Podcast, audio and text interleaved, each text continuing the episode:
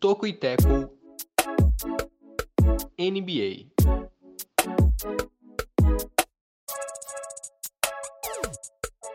Olá, olá, você que nos ouve. Está começando o Toco e Teco, o seu podcast semanal sobre NBA e NFL. Seja muito bem-vindo ao nosso 55º episódio. Eu sou o Jonathan Momba, estudante de jornalismo, e junto comigo para mais este podcast está ele, Juan Grins. Tudo bem? Tudo bem, Jonathan. Espero que a audiência esteja bem também. Espero que todo mundo que nos acompanha, espero que é, Jason Tatum esteja bem também, né? Preparado para o jogo de logo mais. Com muita satisfação, é, chegando para mais um episódio da NBA. Talvez o último podcast antes das finais da NBA, talvez sim, talvez não.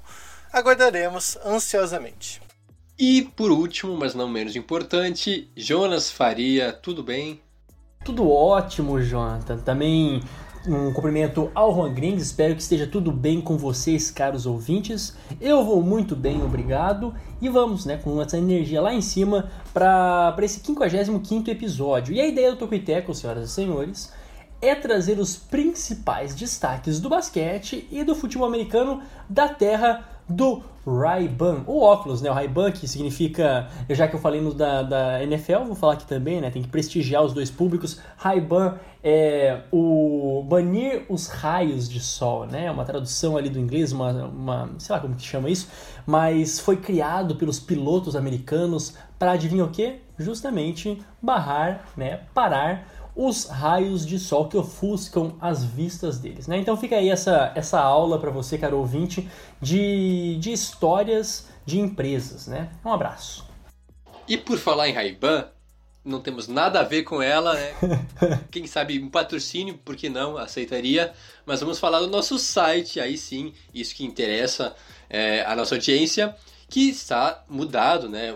Agora mais fácil, mais prático, medium.com barra Tokiteco, bem simples assim, pesquisa lá e você vai encontrar. Também nos siga nas nossas redes sociais, tanto no Twitter como no Instagram, é arroba Tocoiteco, bem simples também.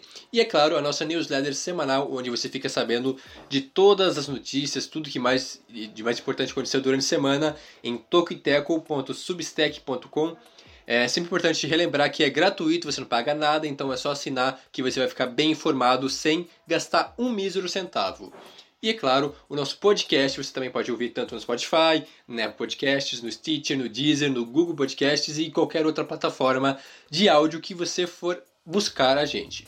E por último, o nosso formulário, né? É, o, o Toquiteco também é nosso projeto de TCC, a gente precisa dele para se formar então, por favor, colabore com a gente, seja generoso e responda ao nosso formulário que está tanto na bio do Twitter como no Instagram e, é claro, o link também aqui neste podcast. Então é só você procurar bem rápido e faça essa gentileza, por favor, que a gente agradece demais. E nesse episódio do Tokuiteco NBA, a gente vai falar, obviamente, não teria como ser diferente, dos jogos das semifinais, nas semifinais, não, das finais de conferência. É, ontem jogaram Lakers e Nuggets, o Nuggets venceu o terceiro jogo, então tá 2 a 1 para os Lakers.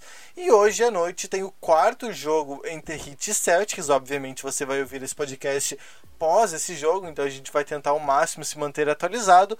Mas o Heat nesse momento está vencendo por 2 a 1 o Celtics. Além disso, a gente vai falar também do Billy Donovan chegando nos Bulls, né?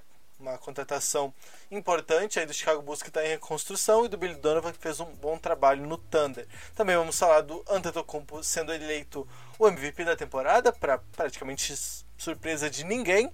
E o Adam Silver também, a gente vai repercutir o Adam Silver dizendo que é possível, muito provável na verdade, que a próxima temporada da NBA comece apenas em 2021. Jonathan.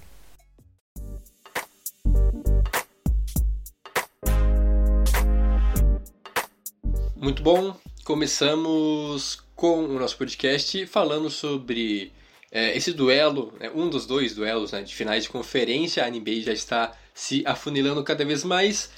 E os Lakers é, seguem vantagem né, sobre a equipe do Nuggets, mas os Nuggets venceram o jogo 3, agora a série está 2 a 1 para a equipe de Los Angeles.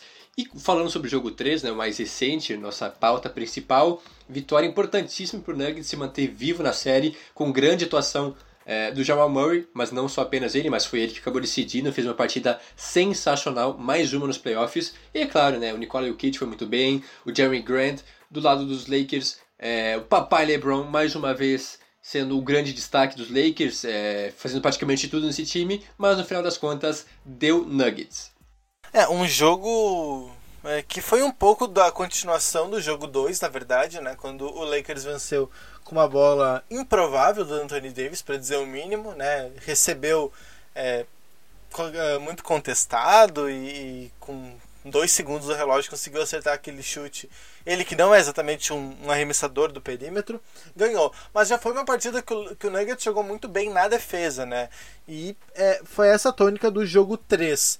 É, o ataque dos Lakers também foi bem abaixo de novo, né? O ataque dos Lakers realmente é o que está deixando bastante a desejar nesses playoffs é, venceu o Blazers muito na base da defesa e também o Rockets muito na base da defesa, né, conseguindo levar os times para uma zona desconfortável. Até agora a defesa dos Lakers não, não conseguiu encaixar contra o Nuggets. A gente sabe que os Nuggets jogam de uma maneira bem bem diferente da NBA por ter a figura do, do Jokic, que é um pivô bastante móvel. E foi essa tônica, bastante móvel e bastante. É, não tão móvel, mas assistente, digamos assim, um cara inteligente que distribui a jogada, e também o Murray que está numa fase espetacular. Mas falando desse jogo 3 especificamente, é, foi uma partida que a gente viu o Lakers bem abaixo, né? O, o, o LeBron, o Jonathan colocou como destaque, né? Estatisticamente ele foi bem, mas ele é, não, não teve uma atuação muito boa no final, né? Ele várias bolas ele resolveu, ele tentou decidir sozinho, não conseguiu de novo. É, por outro lado, o Jamal Murray esquentou muito no final do jogo e isso foi bastante decisivo. O Jokic fez uma partida é, praticamente irrepreensível.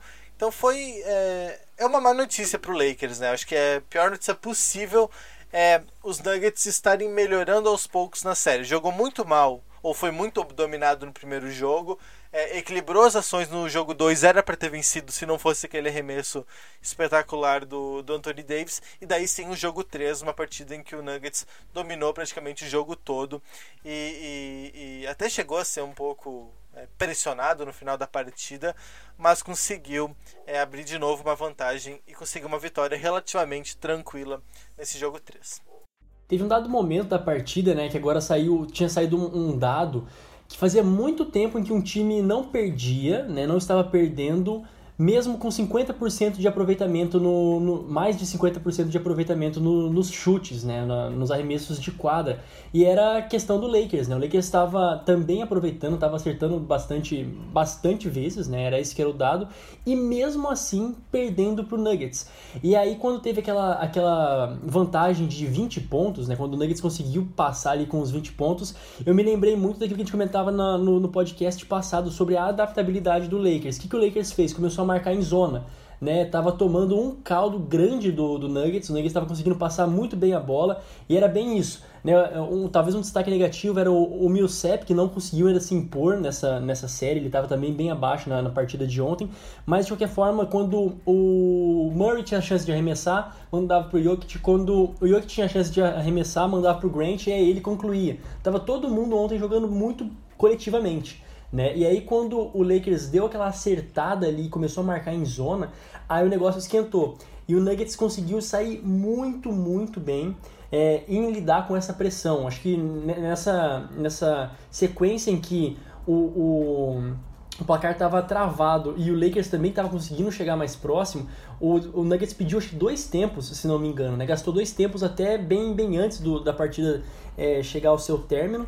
E, e com isso também teve, eu acho um pouquinho de sorte, né? Na, na, teve um ponto ali que eu me lembro que o Lakers podia empatar com o LeBron James numa bola de três e ele errou. E aí logo o Nuggets conseguiu de novo converter ali mais dois pontos. Então foi isso. Né? Uma partida que, diferente da, da semana do, do jogo 2, essa não foi decidida no detalhe, pelo menos ao meu ver. né, o Nuggets sobrou sim um pouquinho. E que bom que ele conseguiu aquela vantagem de 20 pontos, que depois ele pôde dar uma dormida. Mas que fique a lição, né? Se eles querem algo a mais, não tem como. Isso não vai se repetir. Acho muito difícil se repetir daqui para frente. O Jonas destacou algo que eu também iria falar sobre a questão dos pedidos de tempo né, do Mike Malone. É, achei que ele foi muito inteligente assim, em perceber realmente quando a equipe estava meio que é, se perdendo no jogo, o Lakers dominando, chamou o tempo para meio que dar aquela apaziguada, né, e colocar as ideias do, do time em prática, né, e aí o Nuggets voltou bem melhor depois desses tempos, e falando sobre a ineficiência, ou então pouca eficiência ofensiva, se bem que não foi nem tão mal assim, mas só para comparar, para comparar os offensive ratings, né, o aproveitamento aqui ofensivo das equipes, o Lakers teve 108.5 né, a cada 100 bolas, enquanto que o, o Nuggets teve 116 ou seja, 8 pontos de diferença é bastante coisa se for considerar assim. Então, o aproveitamento dos Nuggets foi muito bom nesse jogo. E se o Nuggets quiser realmente vencer é, mais um jogo e vencer a série, vai ter que manter esse ritmo acelerado, esse ritmo frenético, porque quando a equipe tirou um pouco né, o pé do acelerador, começou a tentar levar o jogo, assim, digamos assim, não digo catimbar, como a gente usa no futebol, mas diminuiu realmente a intensidade do jogo, o Lakers cresceu, aproveitou e encostou, né, aquela diferença de 15, 20 pontos, caiu bastante, e aí o Nuggets novamente, principalmente com o Jamal Murray, voltou a, com aquela intensidade, aquela freneticidade, se existe essa palavra, né, muito frenético, e aí a equipe conseguiu é, novamente aumentar um pouco a vantagem e aí vencer a partida com o Murray realmente sendo decisivo demais na reta final, metendo aquelas duas bolas de três, além daquela assistência, né, pro Paul Millsap, se não me engano, enterrar. Então foi aí que matou o jogo, mas precisa se manter atento e se manter com essa intensidade, senão o Lakers vai acabar é, vencendo essa série.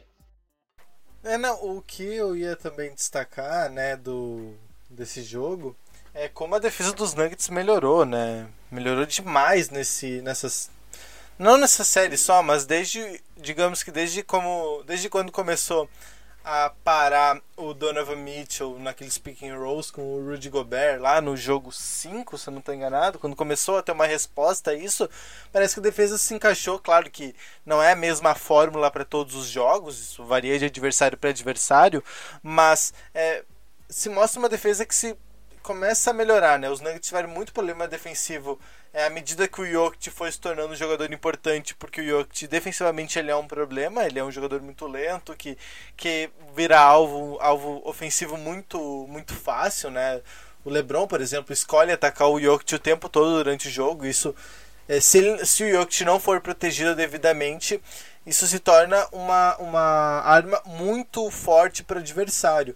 E o Nuggets tem conseguido mostrar, mostrar resposta, né? A gente viu é, o Jeremy Grant, que foi o jogador que marcou o, o LeBron nesse jogo, principalmente, conseguiu é, não anular, porque anular o LeBron é impossível, mas conseguiu limitar, né? O Anthony Davis também é, tem uma estatística que eu não vou lembrar de cabeça agora, mas o Anthony Davis contra o Paul Millsap acertou tipo 25% dos arremessos, enquanto não errou nenhum quando foi marcado por outro adversário. Então, aos poucos, o, os Nuggets vão achando essas peças para marcar os principais homens ofensivos do Lakers.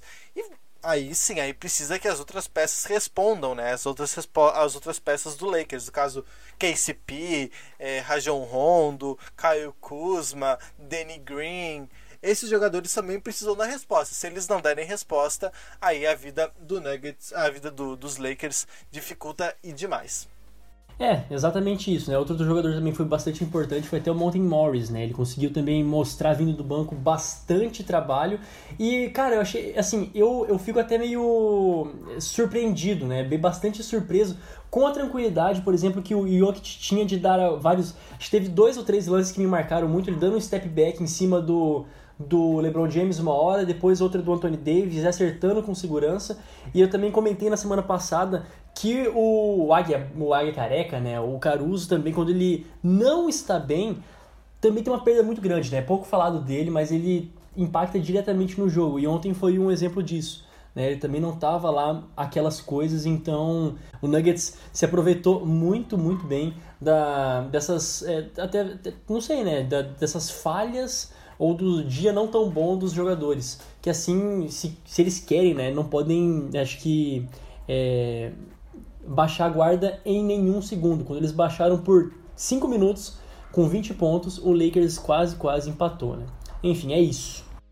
Eu acho que não só o Caruso, mas o próprio Rajon Rondo também, vindo do banco, é, quando ele não está num bom dia, né, quando não consegue produzir é, o suficiente, o Lakers sofre muito. Não foi nem tão mal assim no último jogo, né, conseguiu 9 pontos e 8 assistências, até uma, uma, boa quantidade, né, mas mesmo assim não foi tão bem quanto no jogo 2, quando ele foi um dos melhores em quadro do Lakers e acaba prejudicando bastante. Então, é, acho que serve para os dois lados, né, tanto o Nuggets quanto o Lakers quando os jogadores vindos é, do banco conseguem produzir em alto nível, conseguem contribuir bastante para o time titular, aí sim fica mais fácil, né? o time consegue vencer. Então, meio que serve para os dois lados. E, claro, a questão dos ajustes da defesa. O Nuggets vem se ajustando a cada jogo praticamente nessa série, melhorando algumas coisas. Jogou muito bem no jogo 2 e acabou pagando, no final das contas, um preço alto, digamos assim, perdeu o jogo. Mas aí no jogo 3 aprendeu com isso. Veremos agora como será o jogo 4, como que vai ser a resposta do Lakers é, pra... e também do próprio Nuggets, se vai conseguir manter esse estilo de jogo e sair com a vitória. Muita coisa ainda para acontecer e eu acho que essa série está aberta, apesar de um certo favoritismo para a equipe de, de Los Angeles, que tem a vantagem. E Jonas, rapidinho, só para encerrar a gente passar pro jogo do Celtics, o Lakers está numa encruzilhada agora, né? Se ganha o próximo jogo, tá ferrado, porque daí abre 3 a 1 no Nuggets e daí, amigo, aí a gente já viu o que aconteceu. E se perde o próximo jogo, vira 2 a 2 melhor de 13 e tudo pode acontecer. Então, o, Lakers não tem para onde correr. Acho que, inclusive, é, não deve estar tá sendo um problema muito, é, muito complexo para os jogadores resolverem se vão vencer ou perder o próximo jogo. acredito que a situação vai se complicar de qualquer maneira. Ah, isso, isso é muito interessante, né? Porque agora dá essa nova oportunidade como se tivesse zerado mesmo a coisa, né? De novo, o, o, Nuggets conseguiu colocar essa igualdade, então vai ser muito, muito interessante.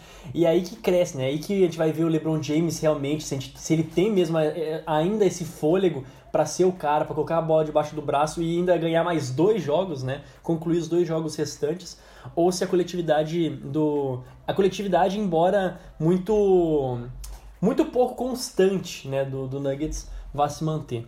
Vai ser da hora.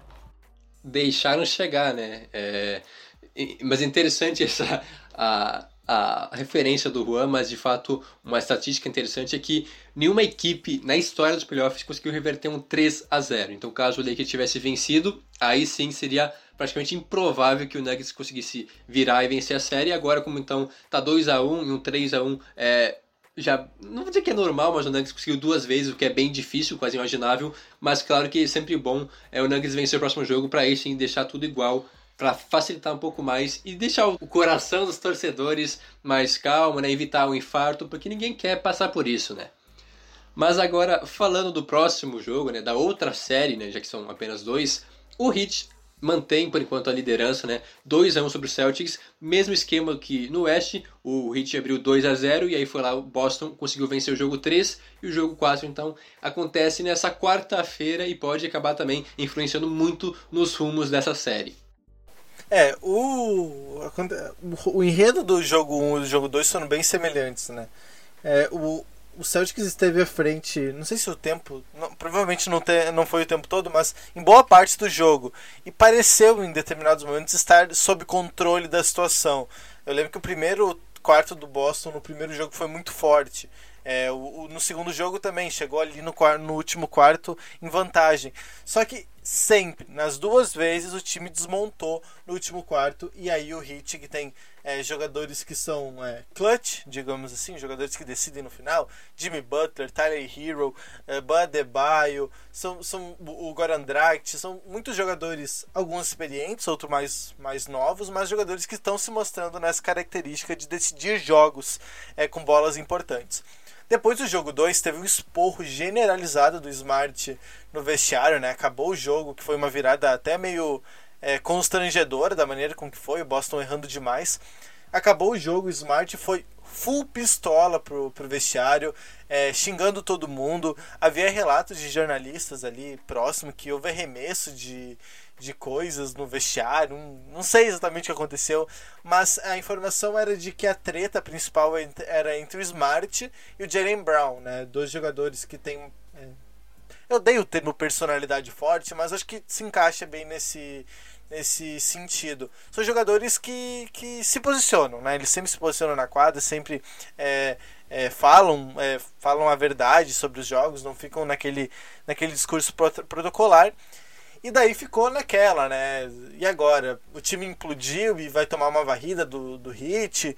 Ou o time. É, é, a partir dali vai ser um divisor de águas e o time, o time vai virar e vai, vai vencer o leste? A primeira resposta foi muito boa, né? O jogo dois dias depois, no sábado, o Boston já venceu. É claro que a, a, o acréscimo do Hayward, que é um negócio que a gente pode se aprofundar mais também, foi um, um, um, ponto muito importante. O Hayward, como eu tinha falado já nos podcasts anteriores, ele é fundamental porque ele é um pontuador muito consistente. Ele é um jogador que, para a rotação do Boston, ele é fundamental porque ele é mais um jogador de ataque. É, e e ele estando em quadra quer dizer que um titular, né, um, um titular anterior vai para o banco, no caso de Smart. E o banco do Boston é muito ruim. Então qualquer acréscimo tá, uh, mais técnico que, que chegue para a segunda unidade, para ser o sexto homem, já é um, um ponto muito positivo porque o Wanamaker, que seria o sexto homem, né, quando o Hayward estava fora, não é exatamente muito confiável, fazer partidas boas, outras muito ruins. Já o Smart ele é mais consistente, ele é um excelente marcador e que está se mostrando um pontador muito bom nessa série. Nessa série não, nos playoffs, né? E, e, aí que tá, né? Eu acho que o foi foi necessário, né, pro, essa toda essa eu não gosto da palavra também esporro, né? Mas, é, enfim, essa bronca dada aí pelo, pelo Smart. Porque, porque quando o time voltou né, para o jogo 3 e a gente viu uma defesa bem mais compacta, uma defesa bem mais. Que, que no início do jogo abriu uma vantagem, conseguiu sustentar essa vantagem até o fim, coisa que nos outros dois jogos, né? Vale lembrar que nos outros dois jogos anteriores o, o Celtics estava na frente, tomou a virada né, nos dois e, e depois uh, perdeu, enfim. Mas nessa partida com uma defesa bem, bem compacta e com os aproveitamentos, né, que também o aproveitamento dos arremessos de 3 pro lado do Celtics foi 37%, se não me engano, e do e do Heat que foi em torno de 16, 17%. É, já tem uma já tem uma, uma tônica aí bem estabelecida, já tem um estilo bem estabelecido para essa partida que acontece logo mais e o caminho das pedras, né, a ser trilhado pela equipe, pela equipe do Celtics, já que agora também conta com a, vo, a com a volta do Hayward. Pela parte do Heat, né, a, eu acho que ainda o que sustenta esse time é a tradição de nunca ter perdido nenhum jogo de playoff, né, depois de, de ter aberto 2 a 0 agora 2 a 1 mas quando começando 2 a 0 nunca perdeu é, em, sua, em sua história. Mas são tempos diferentes e agora conta ainda com esses bons arremessadores, né, como o Hiro, como o, o, o, Butler, o Adebayo, como bem citado, mas todavia, no entanto, o Celtics agora volta como favorito fechado, né? Não que uma vez tenha deixado de ser favorito, mas agora com o time completo, né, sem nenhum desfalque, é favorito e nessa partida de hoje a gente vai ver se eles conseguem colocar essa igualdade, né? É, provavelmente você, cara ouvinte que vai estar ouvindo já, provavelmente não, vai estar ouvindo sabendo o resultado, né? Então, essa partida também é decisiva nesse quesito, para ver se agora foi, já que eles tiveram uma pausa um pouquinho maior, né? Já que eles tiveram é, é alternado, passaram 3, 4 dias da, da partida, também teve tempo para colocar ordem na casa, coisa que eles não estavam conseguindo colocar até então. E foi muito, foi muito engraçado que logo depois da, dessa briga, suposta briga que teve do vestiário, é, os jogadores saíram. Não, tá tudo bem, faz parte, é isso aí, a gente tá todo mundo se dando super bem. É, no outro dia não teve nem treino, porque o Brad Stevens passou a noite toda conversando com os jogadores, então foi realmente um momento para reflexão, para colocar as coisas nos eixos e para o time voltar jogando bem. No primeiro momento deu certo, vamos ver aí para o resto do, dos jogos. E esse tempo pode ter sido providencial, né, Juan? Esse tempinho agora sem jogo até agora pode ter sido. A gente fala, ah, quebra o ritmo, mas também quebra o ritmo do hit, né? É... E pro Boston vai ser totalmente. Foi providencial.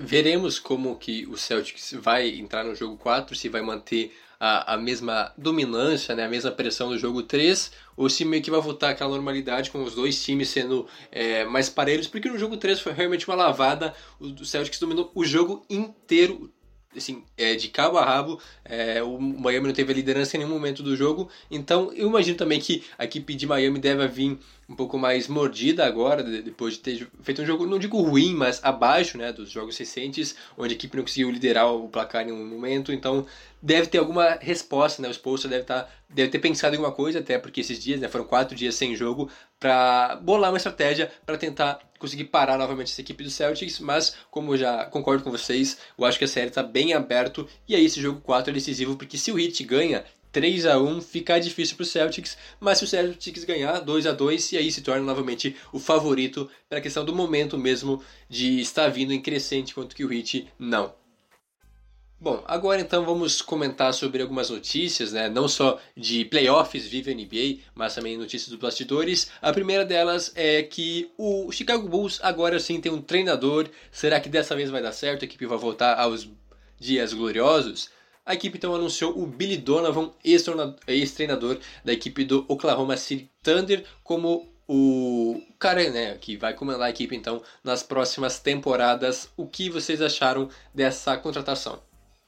Eu achei boa a contratação. É... O Billy Donovan saiu do Thunder porque houve uma um desacordo sobre o futuro, né? Os diretores do, do Thunder entendem que por o time ter tantas piques, ter tantos jogadores jovens, é, faz mais sentido tancar nesse momento, não, não buscar o título. É, eu acho que na concepção deles o time atual é bom, mas não bom o suficiente para ser campeão. É uma leitura, é, não sei se é a leitura mais correta, é, não, confesso que eu não tenho uma opinião muito formada sobre isso, mas é, ac acredito que, que, que, é uma escolha e faz sentido. E o Billy Donovan, então, ele queria né, levar esse time, é, manter o time é, bom, é, é, buscando playoffs e coisas altas nos playoffs. E daí ele sai do Thunder pro Bulls, que é um time que está num processo um pouco mais avançado de reconstrução do que o Thunder, não muito à frente, mas é porque já tem é, alguns jogadores, mais jogadores jovens, já vem num processo um pouco mais longo. Sofreu muito na mão do Jim Boylan, né, que era o treinador anterior, que realmente não fez um bom trabalho. E agora o Billy Donovan vai ter um elenco é, bastante promissor para trabalhar. É, não, não sabem se vão liberar o Zé Clavin, por exemplo, né? Isso é especulado. Jogador com um pouco mais de idade, tem 25, 26 anos, talvez não faça parte dessa reconstrução, mas tem, por exemplo, o Kobe White, tem o Markkanen, tem o, o, Wendell Carter, o Wendell Carter Jr. São jogadores que ainda são jovens, que já tiveram bons desempenhos é, nos primeiros anos de carreira e que podem seguir melhorando. O Billy Donovan eu considero um bom treinador, de verdade, um bom treinador que ele fez no Thunder é para ser considerado, é, mas agora vai ter um desafio, acho que um pouco maior, né? Conseguir levar um time que é pior do que o Thunder nesse momento a uma reconstrução, né? A conseguir seguir nesse processo, de repente já brigar por playoff nessa temporada, é, talvez, né? Vai que é, brigar por alguma coisa nessa temporada, ou seguir com piques altas e, fazendo as escolhas certas nos drafts. Oh, quem, agora me fugiu. Quem que foi o. o para quem que foi o prêmio de melhor técnico da temporada passada, 2019-2020? Não foi para ele? Foi o Nick Nurse, mas o Billy Donovan tava, o Billy Donovan tava cotado. Ele concorreu, né? Bom, é, enfim, eu, eu acho que é, ele, ele tem um histórico bacana, né? Ele também foi campeão na, na NCAA, né? Algumas vezes, duas vezes, quando ele era treinador da, da, da, Universidade da Flórida e também agora na, na NBA já há mais algum tempo, né? Acho que é a quinta temporada dele na NBA, quinta ou sexta temporada dele na NBA. Uh, parece ser o um nome de comum acordo da diretoria do, do Bulls, né? Era um nome querido, era um nome que foi assim, é ele que nós vamos buscar e veio a calhar toda essa questão dentro do, do Thunder. Ou seja, eu acho que é mais esperado pelos torcedores do Bulls, pela franquia do Bulls, é essa química, né? Como vai, como vai rolar essa conversa entre ele e esse time cheio de gente nova, né? Gente, só lembrando, tem o, o, o Kobe White, o Otto Porter Jr., é, agora se falou do Zach Levine, né? Mas também a gente não sabe se, se ele vai ficar, enfim. Mas é, acho que vai dar bom né? Porque é uma equipe, o Bulls principalmente conseguiu mostrar que tem talento, mas não mostrou essa, essa técnica, né? Foi isso que a gente viu esse ano. Muito talento, mas sem a organização necessária. Ou seja, então o que parece é esse estralo que o Chicago Bulls só precisa para pelo menos é, não digo deslanchar, mas para pelo menos construir aí um futuro sólido com esses jogadores novos é, e promissores. Chicago parece ter acertado dessa vez. Bom, já que fiz a pergunta para vocês, é, minha resposta agora então, gostei também dessa contratação. Eu acho que o Billy Donovan pode dar muito certo lá em Chicago. É um cara que tem sim um certo gabarito, apesar de ter treinado na NBA apenas a equipe de Oklahoma, né? Foram cinco temporadas, com bom trabalho sendo feito lá é, com o time indo para os playoffs várias vezes, principalmente ano passado, com esse time limitado chegando lá ah, nos playoffs. E, claro, né, o principal trabalho dele foi lá em Flórida, né, em, com os Gators. 19 temporadas, ele é o maior treinador e disparado assim na universidade. Foi duas vezes campeão nacional e é o, o treinador com mais vitórias e com mais aparições em playoffs na história da universidade. E agora então vai ter esse talvez o maior desafio da carreira dele, treinando uma equipe tradicional que há algum tempo já não vem bem na NBA, que é a equipe do Chicago Bulls com vários problemas, mas um time muito jovem, com bons jogadores, com é, escolhas de draft ainda. E, cara, você tá de brincadeira que você vai mandar o Zach Lavine embora porque ele é muito experiente. Ele tem 24 anos, vai ter 25 na, na próxima temporada. Cara, 25 anos o único cara assim importante do time que tem mais de 30 é justamente o Tadeusz Young, que tem 31 anos, mas não sei se vai continuar ou não, mas eu acho até interessante ter um nome mais experiente para chamar a gorizada e ter um pouco mais de, é, de calma, né? Porque às vezes todo mundo muito jovem, experiente, acaba sendo algo complicado, então é sempre bom ter um meio termo, né? Uns dois jogadores mais experientes para dar essa mistura. É, a grande questão sobre o Zé Clavini é se ele está disposto a participar de, dessa reconstrução, né? Eu acho que talvez essa seja a pergunta. Tipo, talvez ele, ele tá jogando no nível alto, né? Claro, ele, ele tem um volume muito grande, então naturalmente ele vai ter bastante uma pontuação expressiva, mas tem que ver se ele está disposto, se ele não está pensando já de repente em sair para um time mais forte, que, que de repente dê condições dele de chegar já nos playoffs, de brigar por conferência. Talvez seja essa, talvez seja uma questão mais do Lavin do que do próprio Bulls, né? Pensando se vai ter paciência, né? Se ele vai o que é, foi até engraçado, tava dando aqui uma olhada na em outras em outras notícias e tal, mas é, quando foi anunciado o o Zach Levine ele tava, ele tava jogando, né? Ele tava jogando, foi um react, né? E assim, também não dá pra, assim, não dá pra tirar muita coisa desse react, né? Ele só, nossa, é bom, bom técnico, tá ligado? Então, é, é bem isso, né? Eu acho que o clima para os jogadores vai ser bacana, né? Ares novos para jogadores novos.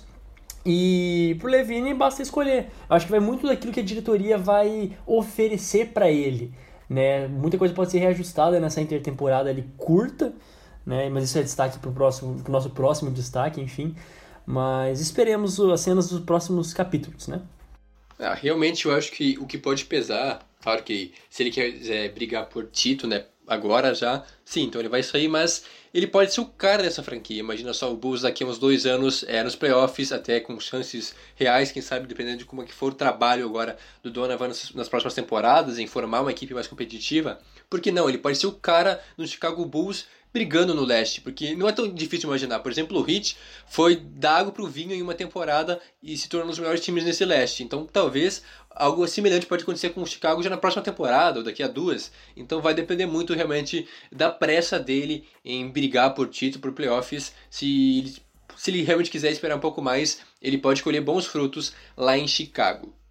Agora, outro destaque, então, é, é justamente sobre quer dizer, foi revelado, né, quem foi MVP da última temporada, na última semana então tivemos a anunciação que o Giannis Antetokounmpo, para a surpresa de zero pessoas, foi eleito MVP da temporada. Quem sou eu para questionar? Mais uma vez, a segunda vez consecutiva que o grego foi eleito o melhor jogador da temporada e realmente uma estatística bem interessante para ele que tem apenas 25 anos, né? Não, não tem 25 ainda. Então, muito jovem já conseguindo essa honra, né? Mais uma vez. É, o, único que ficou surpreso aparentemente foi o LeBron, né? Não sei se vocês viram, ele deu uma entrevista muito indignado de que ele não venceu, ele achava que deveria ter vencido. Não foi por isso, eu acho que foi mais pela questão dos poucos votos. E aí eu concordo totalmente, porque não era para ser tão desnivelado, né? Tão escrachado essa diferença. Não sei se o LeBron realmente achava que ele seria eleito, mas eu acho que pela questão de, dos poucos votos ele ficou mais incomodado. É, Pode ser, pode ser. Mas então eu trazer algumas, algumas curiosidades desse título do, do Antetokounmpo, ele foi então o primeiro jogador europeu a vencer duas vezes o prêmio de MVP. Também foi o terceiro jogador na história a vencer é, o prêmio de melhor jogador da temporada e também melhor jogador defensivo no mesmo ano. E também foi o terceiro jogador com menos de 25 anos a levar o troféu duas vezes. O, um dos outros era foi justamente o LeBron. Então o Antetokounmpo muito novo já entrando em seletas listas, o que mostra é, da dimensão, né? Claro, a gente falou aqui que o Antetokounmpo não fez uns playoffs tão bons assim, o Bucks caiu muito mais cedo do que deveria. É, ele até teve médias boas contra o Heat, mas é, não conseguiu decidir, né? A gente espera de MVP que ele decida alguns jogos por si. É difícil, mas MVP tem essa tarefa às vezes. Mas o que vale para o prêmio de MVP é justamente a temporada regular, onde ele foi, na minha opinião, soberano, sem muitas discussões. É, pois é, né? O que falta mesmo é, é ter esse título, né? Falta mesmo ter o título da, da NBA. Porque com essa idade, jogando do jeito que joga, né? Sendo tão dominante em todos os aspectos, é, e tem tudo, né? Tem tudo ainda para conseguir mais alguns prêmios de, de MVP na sua carreira, né? Que seja longeva, né? Para usar uma palavra chique é, para o Antetokounmpo. Enquanto, enquanto o LeBron, né? É, a, a, talvez comece a cair a ficha, né? Deve ter começado a esse choque de realidade que existem outros e outros que estão batendo de frente com ele. Né, que ele talvez já se veja bem mais ameaçado do que se imaginava no, no início da temporada. Mas de qualquer forma, é justo. Né, os outros que estavam ali no páreo era Harden, o Doncic, eles ainda têm que é, render, acho que muito, né? Lógico que eles são extremamente importantes em cada uma das suas franquias, eles são os caras das suas franquias, seus times, mas tem que render muito e ter muito, até mesmo estatística, né? Ser o melhor da temporada MVP vai muito de estatística mesmo, né? Vai muito do, desse desempenho que, que é documentado. Enfim, parabéns pro Antetokounmpo. Já que o Jonas deu a brecha, né, eu não passei os números, as estatísticas dele antes, ele teve média de 29,5 pontos por jogo, 13,6 rebotes e 5,6 assistências na temporada regular. Ótimos números, mas eu acho que não é. Obviamente não é só estatísticas, até porque o Harden talvez tenha tido números maiores, né? O Harden, muita gente critica por ser um cara que joga para ter estatística e não pelo time, para ganhar e tudo mais. E o Antetokounmpo teve ótimas estatísticas e ajudou essa equipe do Bucks a chegar nos playoffs com uma belíssima campanha. E aí nos playoffs não foi a mesma coisa, até porque não depende só dele, o time dos Bucks precisa de algumas melhorias para as próximas temporadas, quem sabe, né? É, assim como outros jogadores que já foram MVPs, mas o time não estava à tão altura e acabou batendo na trave algumas vezes. E só para comentar novamente sobre o LeBron James, que agora já está meio que na reta final da, da carreira, ele imaginou que talvez poderia ser o último, o último título de MVP dele, né, já que ele já está mais avançado, seria o quarto troféu para ele. Mas talvez essa, o fato de ele não ser eleito e ter com poucos votos tenha dado uma fagulha, né, um motivo a mais para ser campeão. Então é algo que eu temi até que agora ele venha com tudo para levar o Lakers ao título, para pelo menos mostrar, olha só, quem que deveria ter sido o MVP. Aí sim, com certeza, é, meio que seria uma vingança né, para o LeBron. Espero assim, longe de desejar mal para o LeBron James, mas por questões pessoais, que não seja esse o caso, mas também torço para que dê tudo certo para ele. é, com 35 anos nas costas, né, e com, com, esse gás ainda, vai ser, pô, vai ser muito interessante. Daqui a pouco ele, ele vai poder fazer igual aquele já 37 anos, sair destruindo tudo, né, se ele ficar mais dois aninhos ali em alto nível na, na NBA, já, já bate ali um dos mais longevos com toda certeza dentro da, da, da liga com essa idade, jogando em alto nível, realmente foram poucos nomes na NBA que conseguiram manter esse alto rendimento, essa alta produtividade já com 35 anos ou mais. E agora, então, a última notícia né, do nosso podcast. O Adam Silver, né, o comissário da liga, anunciou que provavelmente a próxima temporada da NBA comece apenas em 2021, lá por janeiro. Então, antes se especulava que talvez seria já em dezembro, né, mais próximo do Natal, mas ele então deu esse, é, disse que seria só no ano que vem. Então vamos ter que aguardar um pouco mais até para dar um descanso para os jogadores. A temporada vai acabar em outubro, então vão ser dois meses, quase três meses de descanso. É, é um baque muito grande para a NBA isso de não ter a rodada de Natal, porque era o grande, talvez a grande jogada de marketing do início do calendário da NBA era ter a rodada de Natal, onde, se não me engano, são cinco jogos, um atrás do outro, eh, transmitidos em rede nacional, rede mundial, na verdade, né? Aqui para o Brasil também a gente recebe, é, enfim, é o dia todo com jogos no Natal, isso era um, um baita uma jogada de marketing, inclusive tinha camiseta específica para isso, então isso vai ser um baque grande. Mas eu acho que a NBA está correta, né? Não, não tem que apressar. É, a ideia deles também é ter a possibilidade de ter público na maioria de jogos possível, né? Tipo, é claro que começando em janeiro, dificilmente vai ter público ainda em janeiro, porque é ginásio, é um lugar fechado, é diferente de um estádio, de, de um lugar aberto, enfim. Então, isso vai pesar também. Mas, por exemplo, ali, é, abril, maio, talvez já consiga ter alguma coisa, então acho que a NBA está considerando isso também. E o Adam Silver, nessa mesma entrevista, também ele falou que a, a NBA intenciona fazer a, a temporada padrão, ou seja, mesmo começando, mesmo começando em janeiro, é, vão tentar fazer 82 jogos. Não sei quando que vai parar isso aí, mas é, é o intuito inicial da NBA. Acho que muito vai, vai passar das acho que medidas mesmo, né? Que é, não digo a NBA vai adotar, mas eu penso que os ginásios vão precisar se adaptar, né? Seja com, é, com equipamentos diferentes, com adultos de ventilação diferente, vai ter que ser uma logística diferente para poder suportar e não, para poder comportar com segurança é, essa temporada padrão que o Adam Silver está está querendo, né? Não só ele, enfim, todo mundo tá, tá querendo com seus 82 jogos, mais uma temporada de uma pós-temporada é, também é, padrão, do jeito que a gente está acostumado. Então assim, é, o, o draft também vai, vai provavelmente vai, vai mudar, até agora a gente também não tem notícias mais exatas, tudo vai ser é, transferido alguns meses em diante, então vai ser vai ser muito mais para a gente observar o que a liga vai conseguir implementar de medidas, né? Não só os testes que estão sendo feitos, não vai poder continuar numa bolha que é inviável uma bolha em uma temporada, isso não existe. E enfim, vai da criatividade e da, daquilo que a gente conseguir observar nos próximos, nos próximos meses, né? Eu, particularmente, não gostei muito dessa decisão, apesar de não ser oficial ainda, mas teve os 82 jogos, não sei se seria necessário, até porque é, é uma questão de adaptação, né? Não tem como. Porque o calendário ficou muito comprometido, então não era só numa temporada é, para outra que vai mudar. Então, então, talvez diminuir um pouco os jogos, 60 partidas, assim como foi essa temporada antes da, da pausa, né, da interrupção. 60 jogos, mais os playoffs. E aí, ano que vem, no caso, ano que vem, né, na outra temporada, né, 2020 22, é, 21 22, aí sim volta a regularidade com seus 82 jogos. Então, não me agrada muito, porque eu acho que vai ser algo é, cansativo, né, os 82 jogos, já começando no ano que vem, aí mais playoffs, vai acabar empurrando o outro calendário. Então, não sei se seria a atitude acertada é, nesse momento, mas não sou eu o comissário, não sou eu quem mando, então veremos o que a NBA vai fazer, mas de fato vai ter um impacto ainda. Quanto à bolha, né, já que o Jonas comentou, eu acho que meio que vai ser aquela questão o que a gente está vendo na NFL.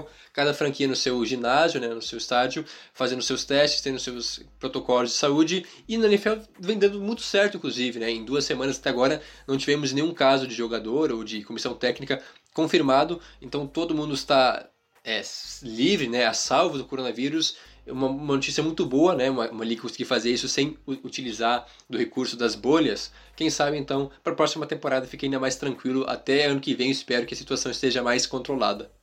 Baita, é, bem, bem colocado, né, Jonathan? Baita, baita o quê, né? Muito bem colocado da tua, da tua parte essa é, que até agora a gente não vê notícias né, na, na NFL. Até vale dar uma investigada um pouco melhor se de fato na mídia na mídia americana, né, entrar em sites é, direto lá, se isso circula, se de fato se comprova que não tem, que não tem tantos casos assim.